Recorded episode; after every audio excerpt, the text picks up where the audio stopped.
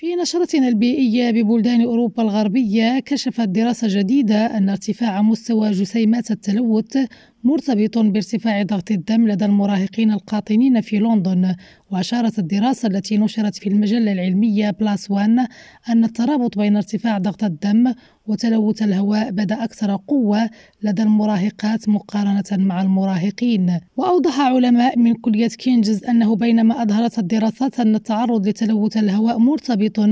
بزيادة خطر الإصابة بأمراض القلب والرئة والدخول إلى المستشفيات والوفاة إلا أن معظم الأبحاث التي تقيم تأثير الجسيمات على ضغط الدم ركزت على البالغين. وبالنتيجة أظهرت الدراسة أن الزيادة في كمية التعرض لثاني أكسيد النيتروجين ترتبط بانخفاض ضغط الدم الانقباضي في حين أن الزيادة في كمية التعرض للجسيمات الفائقة الصغر ترتبط بارتفاع ضغط الدم الانقباضي وبالتالي يعتبر ضغط الدم الانقباضي مقياسا للضغط داخل الشرايين الذي يرافق نبضات القلب. على صعيد آخر في تطور مهم لتقنية مزج الهيدروجين بالغاز الطبيعي في ألمانيا وتوسعة نطاق استعمال هذا المزيج في تدفئة المنازل نجحت شركة Netze BW في رفع مستويات الهيدروجين بالمزيج لتزويد الأسر به ومن المتوقع أن تعلن الشركة في غضون أسابيع قليلة وصول نسبة الهيدروجين في المزيج المستعمل لتدفئة المنازل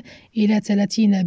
30%. وبدأت نيز بي دبليو مشغل منظومة توزيع الغاز الخريف الماضي مشروع مزج الهيدروجين بالغاز الطبيعي في مدينة أورينغن جنوب غرب ألمانيا وتوسعت في استعماله منزليا وفق خطة اعتمدت على زيادة نسبة الهيدروجين بالمزيج بصورة تدريجية. وبصفتها الشركة الأولى من نوعها التي تقدم تجربة مزج الهيدروجين بالغاز الطبيعي في ألمانيا فإن Netze BW كانت قد نجحت منذ الصيف الماضي في الوصول بنسبة إضافة الهيدروجين بالمزيج إلى 30% عندما طبقته بتجربة في استعمالات مكاتبها الإقليمية بمدينة أورينغن خديجة الطاهري لريم راديو لشبونة.